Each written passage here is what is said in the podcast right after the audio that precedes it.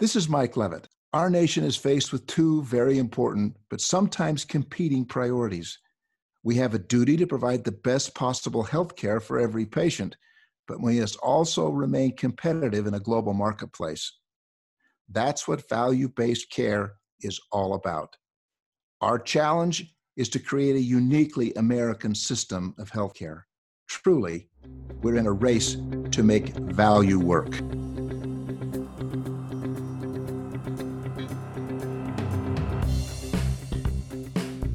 Welcome to the Race to Value, a weekly podcast hosted by Dr. Eric Weaver and Daniel Chipping of the Institute for Advancing Health Value.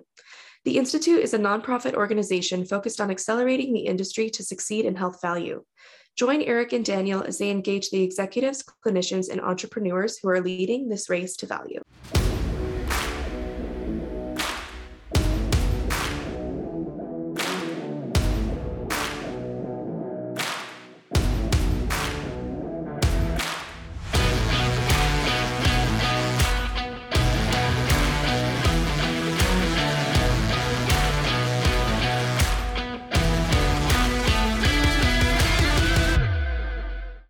Future of healthcare is value based, but there's something standing between us and that future fragmented data. To succeed in APM contracts, providers need to access and exchange individual and population level data so they can fully understand patients' needs, risk factors, and costs. Edifecs' EMR agnostic, interoperable, and AI enabled technology helps providers unify and utilize data for a more complete digital portrait of patient populations. The hmm. result better clinical, financial, and compliance outcomes. To learn how Edifecs' applications can enhance prospective risk adjustment and value based contract performance, visit edifecs.com today. Race to Value listeners, today we're going to shift the paradigm and unlock the future of value based care. We have a really thought provoking episode for you this week. We're going to delve into the transformative world of value based care. We're going to explore the multifaceted assets that are reshaping our future. We're going to dissect the vital components of a paradigm shift, everything that's happening from tackling social determinants of health and championing health equity to seamlessly integrating behavioral health into patient care. We're going to discover how population health enablement is empowering our communities while bundled payments revolutionize the healthcare landscape.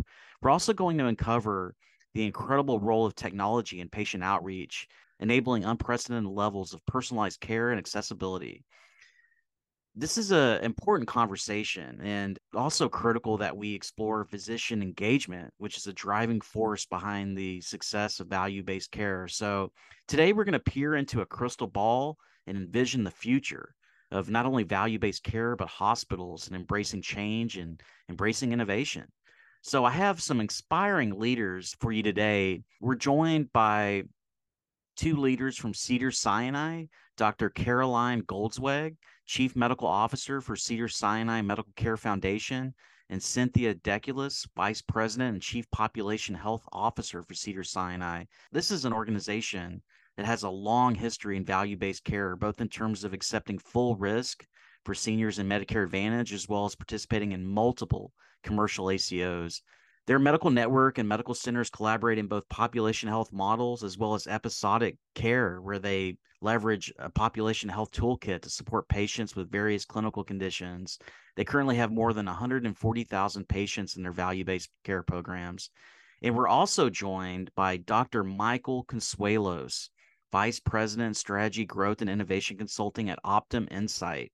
Optum Insight is a healthcare technology and services company. They offer a wide range of solutions that help healthcare organizations improve their performance and outcomes.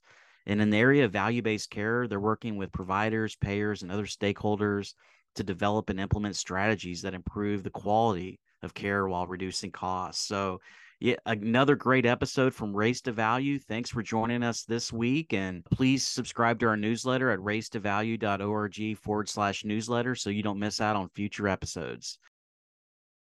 I wanted to welcome you all, Cynthia, Caroline, Michael. I'm looking forward to our discussion today. Absolutely. Thank you. I always like to think of value based care both in terms of the economic imperative, but also the moral imperative. And, you know, I'm reminded of a quote that Mahatma Gandhi once said The true measure of any society can be found in how it treats its most vulnerable members. And, you know, the same can be said of healthcare organizations that are serving patients in their local communities. It just doesn't get any clearer than that.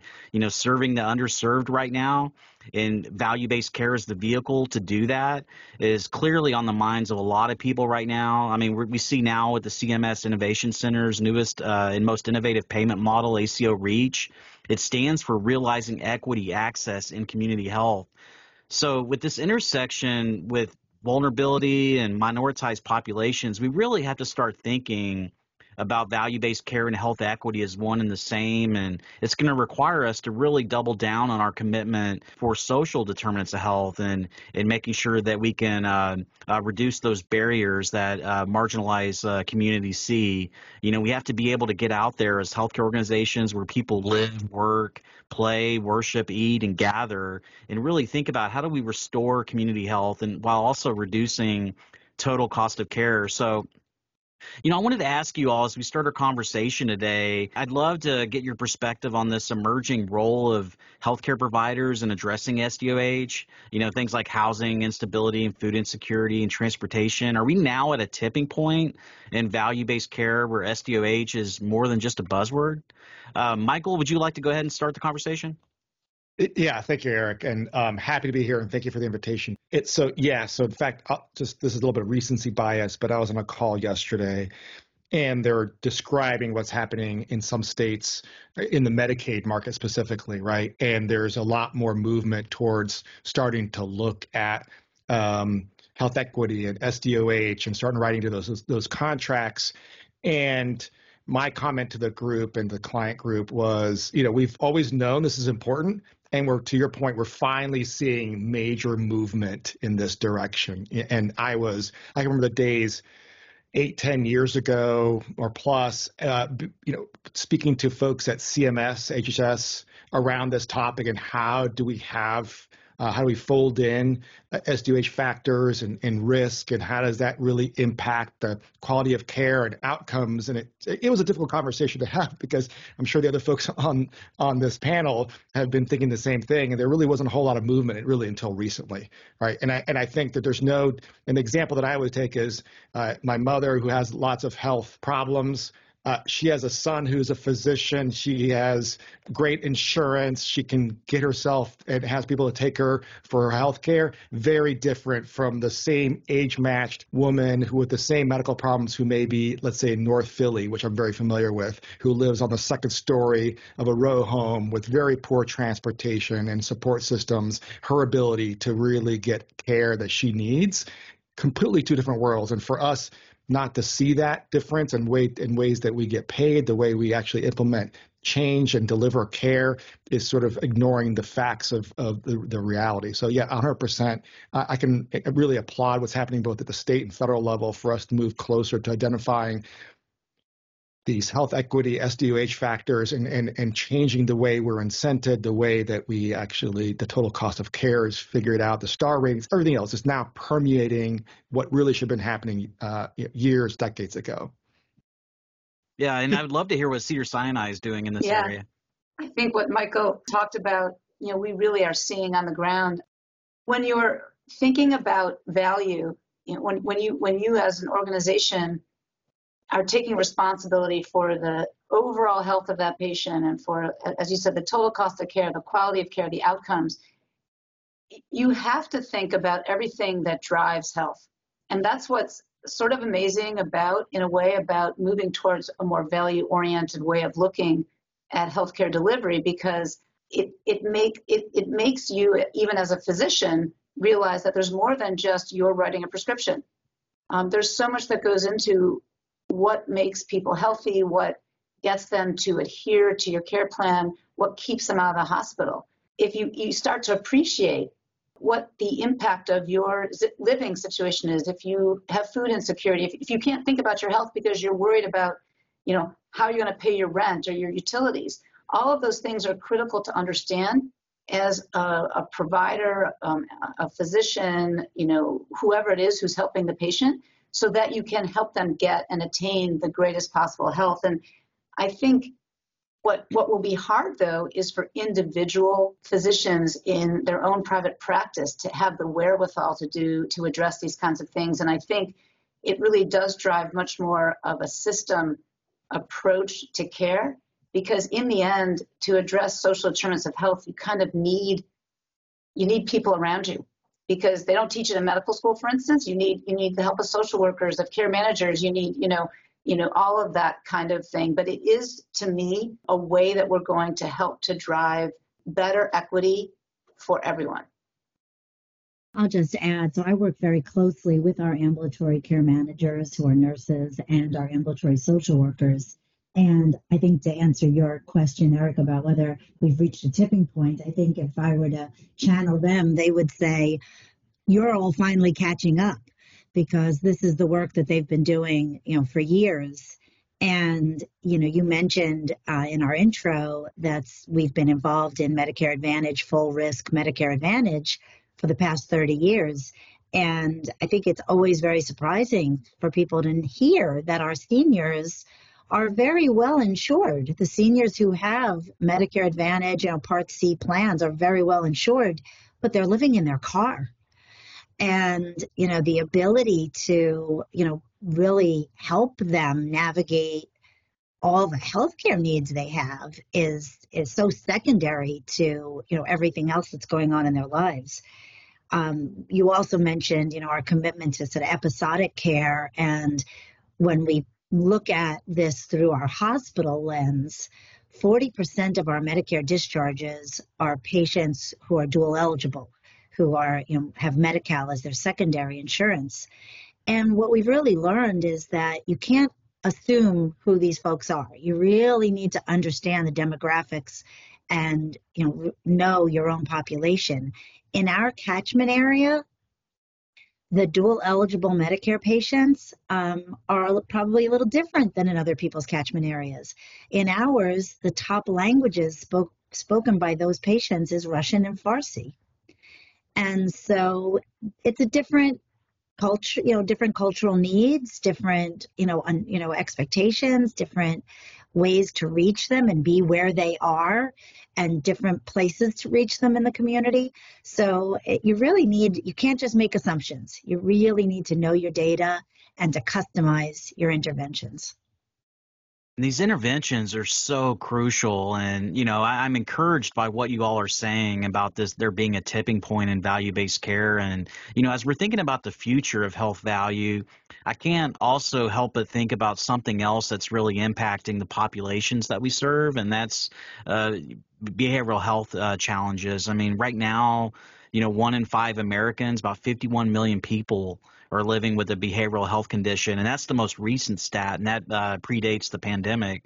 I mean, there's right now about 20 million individuals in the U.S. with a substance use disorder, about 9 million people, which is about 4% of the population that's had have had suicidal thoughts. Uh, you know, those with mental health or substance abuse issues, uh, a lot of times the you know they're unpaid caregivers and they're minority populations, which are really vulnerable. And if you look at the kind of the the impact that that has on uh, value-based care. I mean, these patients, you know, have a three to four times higher frequency of uh, uh, comorbidities uh, uh, with chronic disease.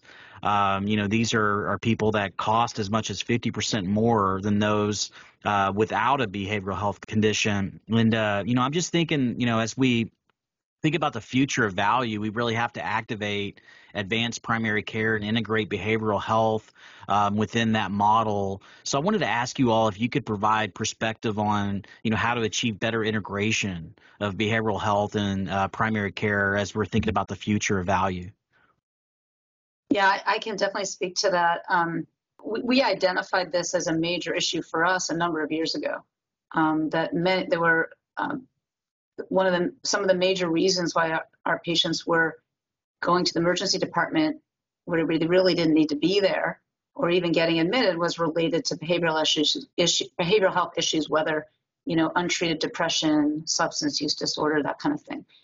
Um, what we've done most recently is we we made a decision to um, to embark on a collaborative care model for management of mild to moderate depression and anxiety in our primary care practices. And it was based on what you talked about, um, what we know about the needs of patients. It was um, driven by the incredible demand, particularly during the pandemic, for mental health services, the unmet demand. And then it was also driven by um, wanting to address the wellness of our primary care physicians because they, they often felt ill-equipped to manage the mental health needs of their patients. And, you know, 30% of or more of patients with mental health needs are managed by PCPs. So um, we embarked on um, creating a program where uh, the model is based on one developed um, in uh, Washington State that has really great outcomes, the AIM program, um, in terms of medical outcomes, even when you manage the mental health needs of your patients. And basically, we um, provide some licensed clinical social work support for cognitive behavioral therapy, evidence based therapy, while the PCPs get guidance from a psychiatrist on prescribing medications. And this is done within primary care, um, but it offloads the PCP um, because of the availability of the therapy. And, and one of our PCPs, in focus groups has called it anti-work, which we take as a huge endorsement um, for the program. And we're just um, sort of looking at the, the outcomes from it. We're, we're seeing really excellent results when it comes to managing those conditions. And we're going to, as more and more patients get, get enrolled, we're hoping to repeat what the literature has shown around, you know, diabetes outcomes and other um, chronic disease outcomes. I'll just add one other um, piece to that. The same psychiatrist who is overseeing the collaborative care model also serves as an advisor to our care coordination team and for our value based contracts, where we are really kind of keeping a close eye on patients during their transitions of care and those who are, I'm going to use the term I learned, Eric, from your podcast, um, M- MVPs, multiple visit patients. Um, we meet with, you know, we huddle once a week as a team to really discuss those patients. And um, our psychiatrist is part of that huddle. And we joke that he's there to help us, you know, the care team. But truly, the advice and coaching that he gives to the care managers, to the social workers, you know, to everyone who's involved in kind of helping patients navigate the system, he, um, you know, it's invaluable. And he helps the team use the right words and you know he's teaching them kind of cognitive behavioral therapy as we go and he's helping them be creative in terms of connecting patients to resources so you know it's one psychiatrist kind of touching hundreds of patients that way Yeah, with, without repeating um, what has been said before, I think I agree with all, all those accounts. I, I kind of want to maybe add a little bit more or add a different um, information to the conversation a little bit from a different perspective. From from my purview, um, the behavioral health, primary care integration, and, and lots of the parts around behavioral health has been a, a workforce story for many many of our, our hospital clients, healthcare clients. Just just we're never going to make enough behavioral health uh, professionals to take care of the population of these folks, right? So so we start thinking about um, how to use technology as a force multiplier. How does that? How do the platforms enable um, the hub and spoke model that's just been described? Right? How does that enable that? How do you provide at the point of care uh, the the the clinical pathways, the behavioral health pathways to the primary care folks?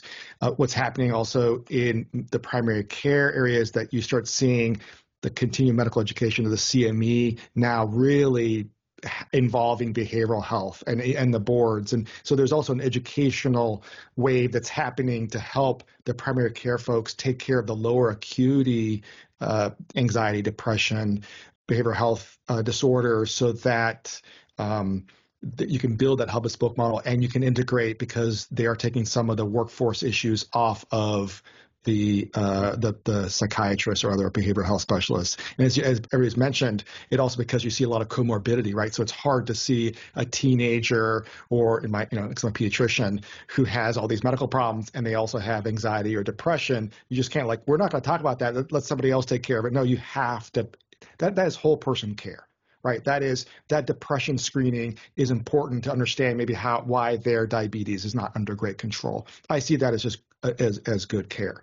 The other thing I would add is I know we're talking about primary care, but I've been in uh, in the past two months two separate uh, conversations with organizations and hospital systems who are building out inpatient beds for psychiatry, which has been really a decade ago. Nobody wanted to build uh, inpatient beds. They were trying to shoehorn them into their existing facility or try to farm them out. Now, I think uh, they've sort of realized a lot of the or large organizations is they need to start building that capacity, which will allow them to decompress their emergency department, decompress, you know, decrease their length of stay, but also are a great place when the the um, high intensity outpatient intensive therapy doesn't work you can't just keep the person they end up in your ed anyway right so so they're also i think the continuum of care is starting to be widened and organizations are starting to try to starting to see how it how it makes economic sense, but also sense to the communities they serve. So I'm seeing a lot of activity, not just in primary care, but across the band of healthcare to try to to uh, help um, individuals with behavioral health problems, but also understanding that it does impact length of stay, ED holds, total cost of care. So it's, it's, it's a whole person solution they're trying to come to the market with. Well, you know, there's another challenge I think that we have, and I wanted to bring it up because I know Cedars-Sinai is so um, successful in this area. But you know, looking at the impact of uh, cancer and managing a population, and you know, I you know, I, I think in value-based care, and we have to really be thinking about how to serve uh, patients and and, and uh, close in on some of the racial disparities in care that we see with patients with a cancer diagnosis. I mean, there was a report that came out last year, and you know, it stated that 34% of all deaths from cancer could be prevented by 2035 if we eliminated these disparities. And, you know, by doing so, you know, it could uh, save about 230 billion in direct costs and about a trillion dollars in terms of indirect cost to society. So I, I, just wanted to ask if you also could uh, maybe comment on um, what can be done to improve equity in cancer care, you know, just through yeah. early detection and screenings is there a way that um, we yeah. could also, you know, think about this as the industry moves to value? Yeah, why don't I start? And Cynthia may have something to add. Um, we've really um, been focusing on this for the last couple of years. Um, uh, our quality program has been very robust, and we've kind of stagnated.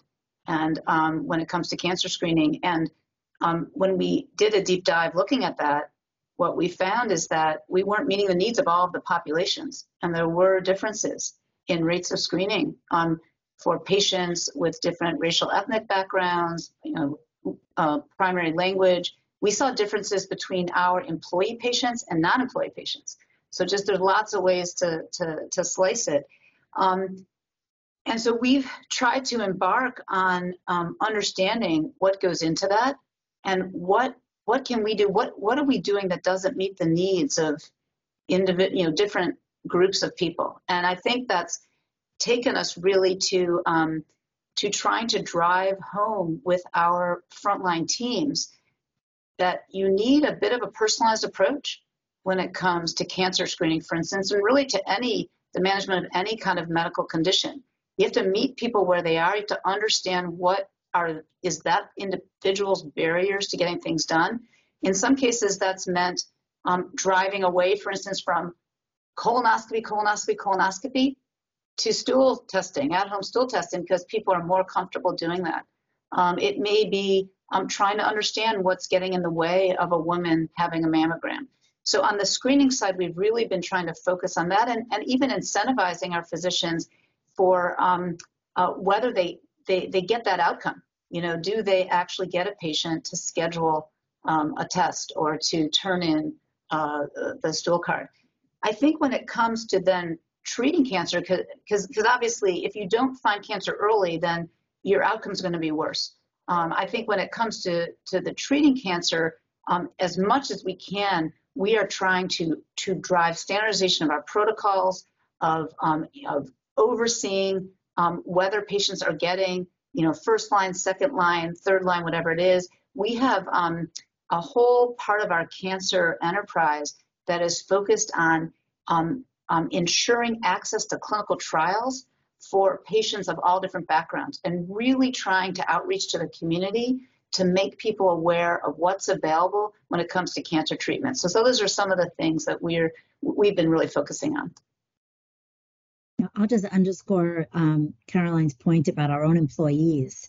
So when we, many of our employees are also our patients, and so we had data to show that um, there were disparities amongst our employees. You know, as Caroline said, our employees are getting screened at lower rates than our non-employees, and then even lower rates when you looked at it by different race and ethnicity.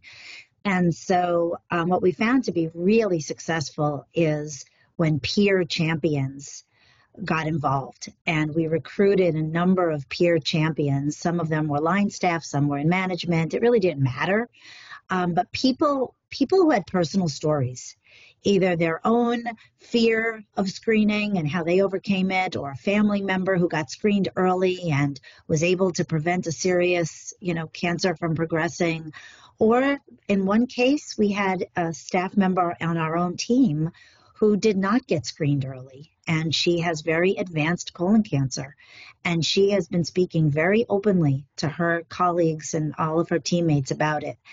And those personal stories in just regular team huddles um, has made a really big difference. And and we've been so impressed with how people have taken the topic of colon cancer screening and kept it very serious as it needs to be and told very emotional stories, but also made it light and talked about, you know, how it's a subject that not everybody wants to talk about. And they actually showed them how to use the fit kit and, you know, why it's not so scary. And it's been, um, it's, it's just been really rewarding to see how those champions have worked. And now we are partnering with our human resources department to really look at how to uh, leverage the ambassador program that they have for other topics and um, and have those ambassadors also really be our ambassadors for cancer screening as well.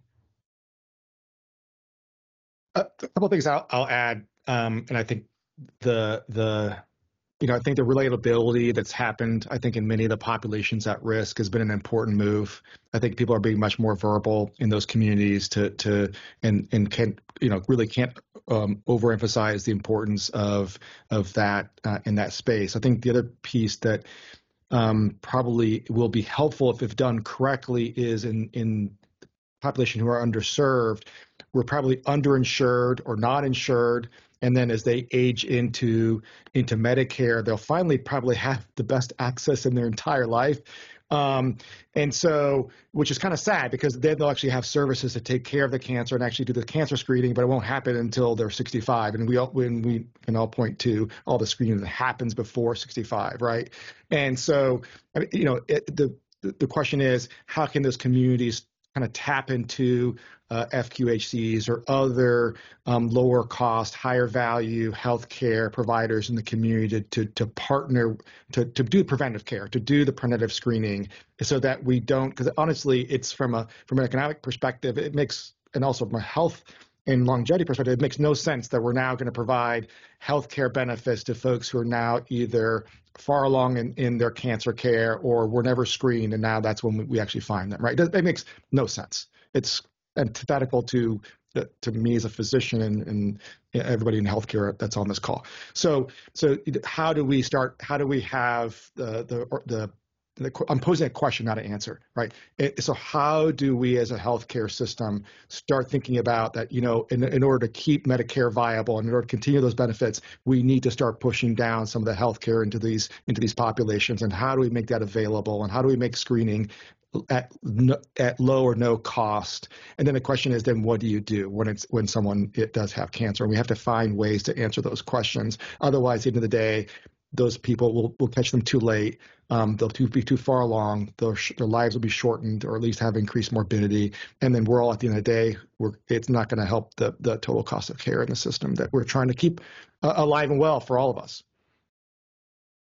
Well, as we're thinking about the future of value-based care, uh, we also need to talk about the enablement that that comes into play. And you know, I always, you know, I like to say a journey in value-based care is definitely um, it's a journey, not a destination. I mean, you need continued investment. I mean, you have to if you're going to succeed in taking risk on populations, you have to implement interoperability across the continuum. You have to streamline physician workflows. You have to optimize performance uh, with, within an interdisciplinary team. You've got to free up your provider's time, take away a lot of the time consuming tasks.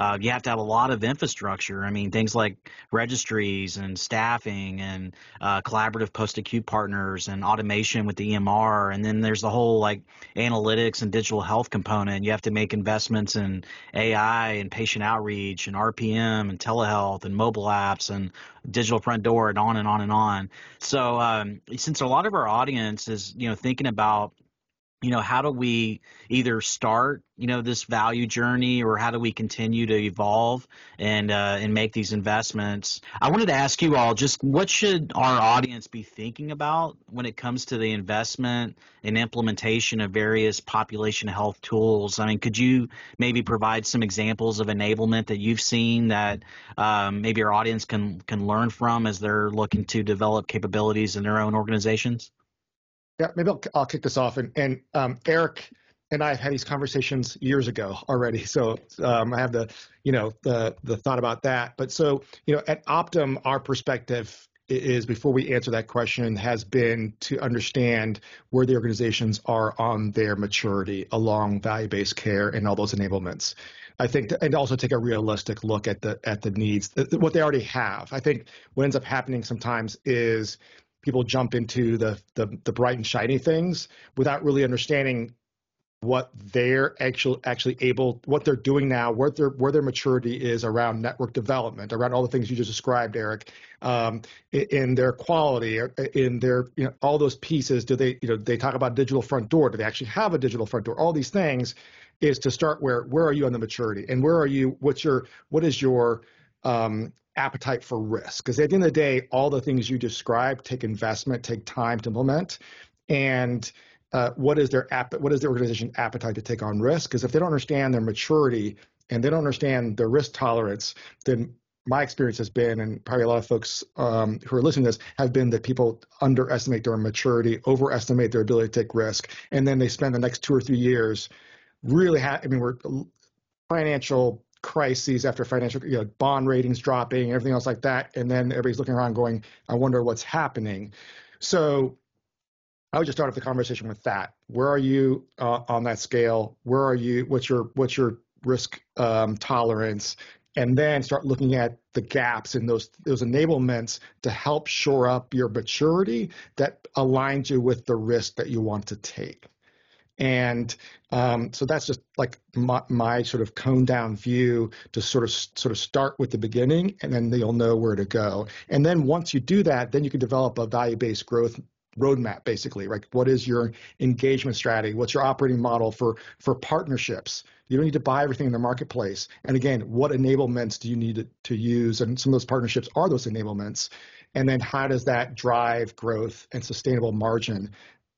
None of these things we that we're describing are cheap, um, either to buy or to partner with, but also the impact it has on your on your productivity during during the during the, the ramp up. And then how do you implement the operating model and the provider enablement model so that you can actually succeed in what you're trying to say, right? And I think again, people overestimate, oh, yeah, we're just going to do this, and you're just layering stuff on top of providers who are already overworked, pajama time, you know, on their favorite EMR in the evenings. And so they're not usually actually enabling cap- capabilities, but actually detractors, and they actually provide headwinds. Um, so I'd love to hear what um, mm-hmm. Carolyn and Cynthia have on this topic. I mean, you're you're probably in the work up to your elbows every day on this. Yeah, uh, thank you, Ray. I'll, I'll I'll pick up from where I feel like you just gave us a very good macro kind of you know set of guidelines. I'll take it maybe a little bit more micro, um, because I think I think for us the most important thing to start with is under identifying and understanding who your population is. and really understanding your population. Don't just assume anything and don't jump don't jump to conclusions about what kind of technology you need or what kind of infrastructure or resources you need, what kind of staffing until you really know what's going on. Who are the patients? What's their demographic? What are their clinical conditions? What's their utilization pattern?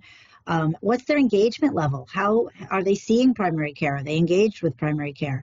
Really knowing kind of what's going on and talking to your clinicians, really the people boots on the ground to understand from them what are the pain points? What are they worried about?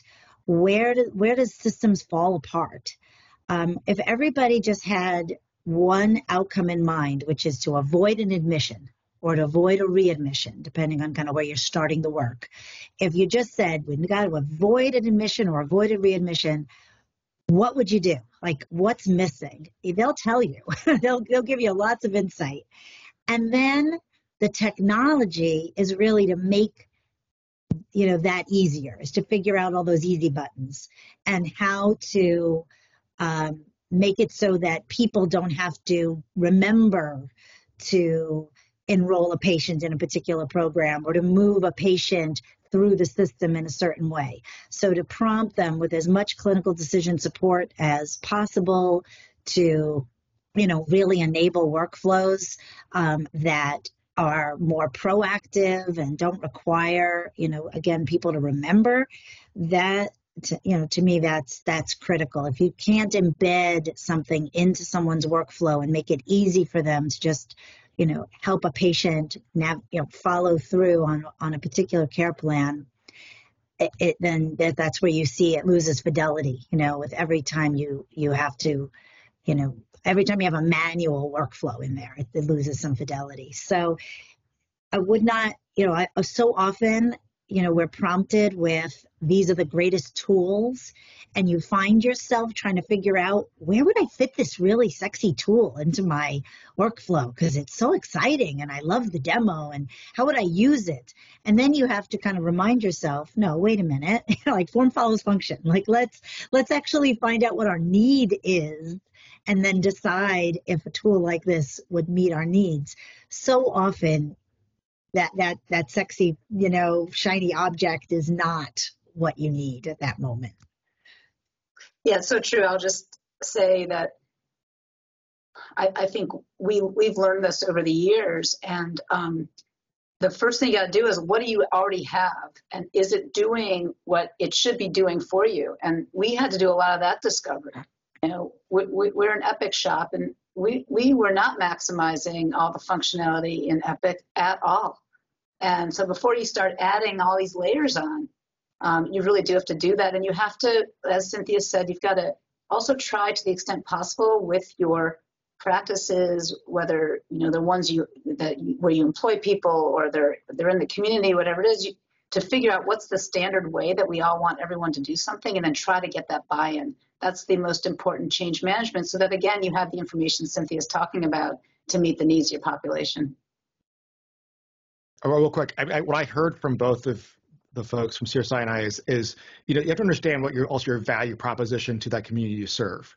But it's like if you don't have a good understanding of your value prop, um, by understanding what your current performance is, identifying deficiencies in the value chain, then it's and quantifying those deficiencies, then it's hard in my mind to purchase the shiny things or the, and go into risk bearing contracts because you don't know what your value proposition is. You're just you know, just layering stuff in with fancy names at the end of the day is not going to be successful. And I think there's there's lots of organizations out there who are really doing poorly because they're not doing exactly what Carolyn and Cynthia have described that they've done the hard work to do you know, as we're thinking about the future of value based care, you know, there's this big question out there, and I, I, seemingly get this every couple of weeks, but like, what role does specialists play in all of this? And, you know, we talked about primary care physicians earlier, but we haven't really touched on the specialist community. And if you think about when uh, Elliott Fisher uh, coined the term ACOs, you know, he was looking at, you know, having these virtual networks of physicians that included specialists. And, you know, he looked at, you know, like every 100 beds in a hospital, you have 88 physicians caring for a patient in an episode of care, and only 30 of those are PCPs. But we've seen a lot of these ACOs mostly being formed around primary care physicians, but you know the the landscape's definitely evolving, and you know, and there's certainly talk. I, I think it's foreseeable that we might see uh, mandated bundle payments over the next few years with certain episodes of care. So I, I, wanted to take our conversation now towards, you know, just what do we, what should organizations be thinking about you know, in terms of clinically defined episodes of care to align incentives and engage specialists. And, you know, I, I know uh, there at Cedar Sinai, you've been doing a lot of work with, you know, high risk patient management and transition of care programs uh, and getting good uh, cost and utilization outcomes with bundles. So I, would love to kind of get your perspective on uh, bundle payments in general and then, you know, kind of where that fits into the integration of specialists in the in the value arena. So we are participating officially in only two bundles, but we've actually challenged ourselves to implement all the super bundles as if we were officially participating in all of them. And we have engaged clinical champions in this work, both in terms of faculty who are super subspecialists uh, and you know acad- academicians and our community physicians and our from our employed medical network. So really, a, uh, a, we brought together kind of our whole pluralistic model um, of all the different types of doctors together in these working groups. And what I have found to be so heartening is that when we talk, when we introduce the subject and we share with them some data to show, you know, what we know about the Medicare uh, patients who are, you know, in these bundled DRGs and what we know about their length of stay, about their readmissions, about their post-acute utilization. The, the, the doctors, the clinical leaders inevitably say, well, we just need to do X, Y, and Z. And I've been I've been bringing that up for 10 years. No, you know, and it just hasn't risen to the top of the priority list. But now that we're looking at it through a value lens, now that we're looking at it through this sort of holistic continuity of care lens, they're thrilled. And we, um, so one of the uh, manifestations of that is that we opened up a cardiac CHF post-discharge clinic in the hospital for every um, Medicare, you know, patient being discharged uh, with started with CHF, but moving to other cardiac diagnoses um, run by nurse practitioners, but it's a multidisciplinary clinic with pharmacists and social workers, a dietitian. And I mean, this is something that our advanced heart failure cardiologist has dreamt about for years, but there just really wasn't the motivation to really get it done until we looked at it through the value lens. And now that clinic is, you know, growing and, and the cardiologists in the community, many of whom are private doctors, are really seeing the incredible value of having their patients kind of stop in this clinic first and get a you know, really comprehensive post discharge visit and then kind of come back to their offices a little more fine tuned. And we're seeing results. We're seeing the readmission rate impacted by it. I think the strategy is a good one. I mean, we know that that having strong primary care really is critical to driving value. And certainly what we found is that our PCPs know which specialists are already kind of value oriented. Um, and so the more that we can use those specialists, that obviously works to our advantage. But I think what Cynthia is talking about is really important. I think when you can, when, when value becomes about quality and doing the right thing for patients, you can catch the attention of every physician and i think that's often the vantage point we try to go in with. And it's it's not quality to go home and get readmitted a week later. Like that that's just not good quality. So it also isn't good for you know total cost of care. So i think those are the kinds of things when we have those discussions we can bring um, our physicians along who don't have a lot of experience in value because there's that why that at least resonates with them I'll, I'll just say one other point on it is that the bundles work, you know, until we got involved in the bundles work, we weren't really looking at these patients through as a population. Um, you know, we were, you know, they were just each individual patient being going through the journey of of healthcare. And now that we are aggregating the data and looking at them as a population, and getting CMS data, which is very helpful because it's telling us what's going on outside our four walls.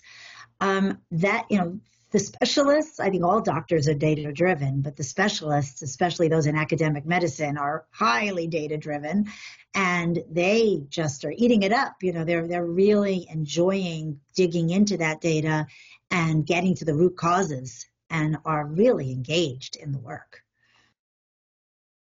Yeah, I, I would add, you know, as, as Optum, as, I mean, as, as our leadership has been very public, uh, um, about our, our, bets going toward, you know, that we are heavily um, focused on value-based care, and we're not, you know, Optums and say, oh, only in primary care. We don't just say that we are value-based care. Sir andrew Witty doesn't just say, oh, we're doing value-based care just for our our our primary care folks, right? We we we, we are we believe in value-based care.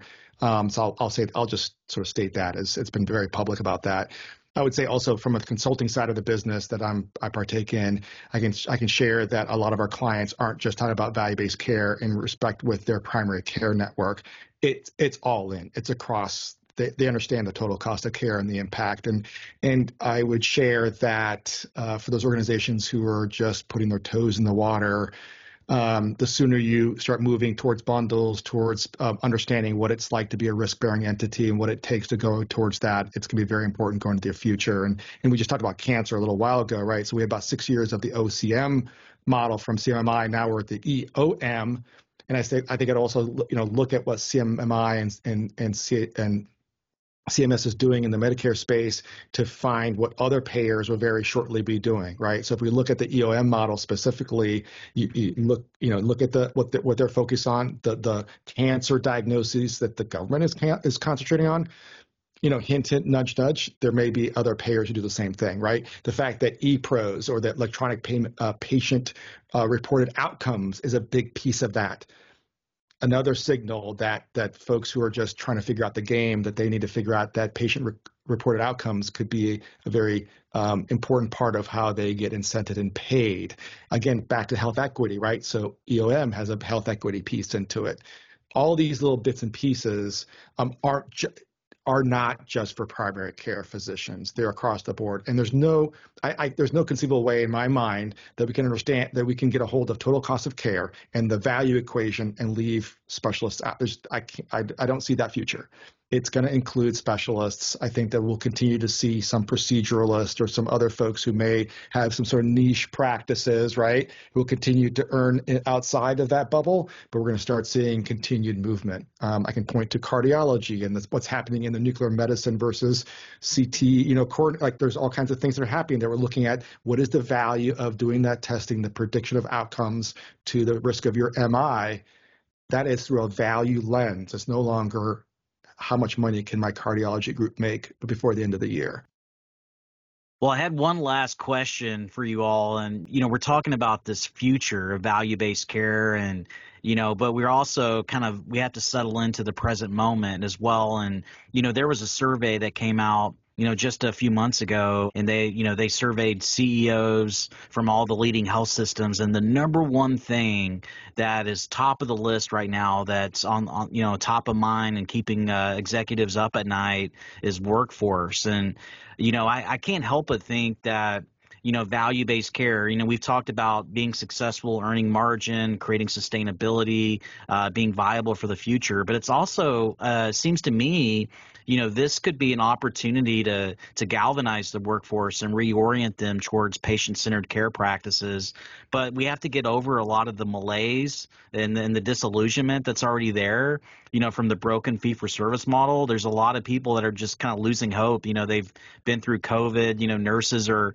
Uh, uh, quitting, you know, at record numbers right now, but also physicians. You know, you look at you know these uh, primary care physicians, for example, in the fee for service world, you know they're they're dealing with 15 minute visits, they're overbooked, you know they they got telehealth visits crammed in between, they're on this hamster wheel. So um, I, I'd love to get your take on just you know as we're planning for the future you know so much of this transition to value-based care it comes down to being able to lead change. And how do you engage the physicians and the workforce towards some of these value-based initiatives? And and what success stories would you provide our listeners in terms of giving them some hope and some optimism that you can really be successful not only in execution but also uh, creating an impetus for change by you know having your workforce really aligned with the, this value based uh, future? Yes. So I think you know in the earlier part of this this panel, I, I talked about workforce and behavioral health, and I think I would just echo the comments that were made during that piece. Basically, it's about reconnecting with our purpose, right? It's shifting the narrative um, and making sure that we support that, right? So that we, um, what I tell leaders is, um, you know, burnout or whatever the whatever the workforce crisis may be. It's not about handing out fire extinguishers, right? The fire, you know, you keep on you keep on handing out fire extinguishers, but I challenge the leaders uh, on on you know that are out there listening to this is what decisions are you making that impact the workforce, and are you just building a bigger fire? Uh, on the burnout and the and the problems that you're creating, right? And so so so how do you change your decision making at the top, right? And so how do you build uh, flexibility and and allow people to grow into their roles? How do you shift them so that it's now a calling and not just you know a job and return to that? How do you re, how do you create and reinforce a culture of satisfaction and safety, right? Not just oh it's all about safety. You know, it's satisfaction in my in my mind. It's satisfaction and safety how do you build that psychological safety in the organization, which is important to safety, but also uh, uh, to job satisfaction, right? And how do you commit to transparent and frequent communication so the decisions that are made that that are the bright and shiny things let's think about how that impacts people's day-to-day work and and and let's get off our high horses and out of our ivory towers and really say you know this is going to be a new thing. And let's let's manage that. How do we break down silos between the clinical and administrative leadership? We sort of talk about the dyads. That's for a lot of organizations at the very top. And as you go down to the organization it starts to fall apart. Everybody goes to their you know tribes. How do we get folks to to do that? How do we use technology as a force multiplier and not something another layer to add a new billing system or to to make people more efficient but understand we're really not doing that. So those just those are just those things. And i think i would also challenge leaders that some of their operating costs could be solved by understanding and redesigning workflow and, and, and, innovating the operational processes and inviting folks to be part of that solution. And that can also help uh, satisfaction. But again, I'm the consultant in the room, so I help the clients with that. But I really am excited to hear what the folks from Cedar Sinai are, are doing in this space. Thanks for all the free consulting. Yeah, exactly. I, I will say that I'm worried. I'm worried about the well-being of the healthcare workforce. I'm very well worried about the future of primary care because I think the job is so hard even and I do think that that a value-based model can be a way for primary care physicians to have better work-life balance and to feel more empowered because it's a focus on your panel and not about how many visits you have in a day. And so the more you can move to what Michael was saying about, you know, the mission, like the joy, what, what it means to, to be um, a healthcare provider, this idea that you know you get to actually focus on taking care of the patients, the more you can move towards that, the better. I I have found I am trying, and, and our organization I think is does a reasonable job at this. To every decision we make, we've got to look at it through a couple different lenses. We already talked about the health equity. We've got to look at it through that lens, and we've got to look at it through the well-being lens. Like we have to understand what are the implications of the decisions we make and the changes we make um, on our workforce? And we we have to have transparency, as you talked about, and bring people in to the change that we're making so that it reflects their realities. And we've done a lot of what you've talked about. You know, we've tried to take things away from people who don't need to do it. You know, have people work at the top of their scope, but it, it it's a challenge because of all the externalities. I'll just, I guess, leave the last comment is, it's, and I heard it from from the others, is constantly reconnecting people to the why, and and through stories, and you know, and no matter how much we think that people see the big picture, everyone's focused in their own job all day long, kind of, you know, with their blinders on, and when you can remind a nurse, a bedside nurse, or or a, a, front office staff member, or anyone who is in the work, you know, of, of patient care, if you can tell them a story of how they fit into an entire journey of what happened to a patient, they feel so much better about what they're doing. And so just we have to keep remembering to bring stories into our work all the time. Well, Carolyn, Cynthia, Michael, it has been a pleasure to moderate this discussion.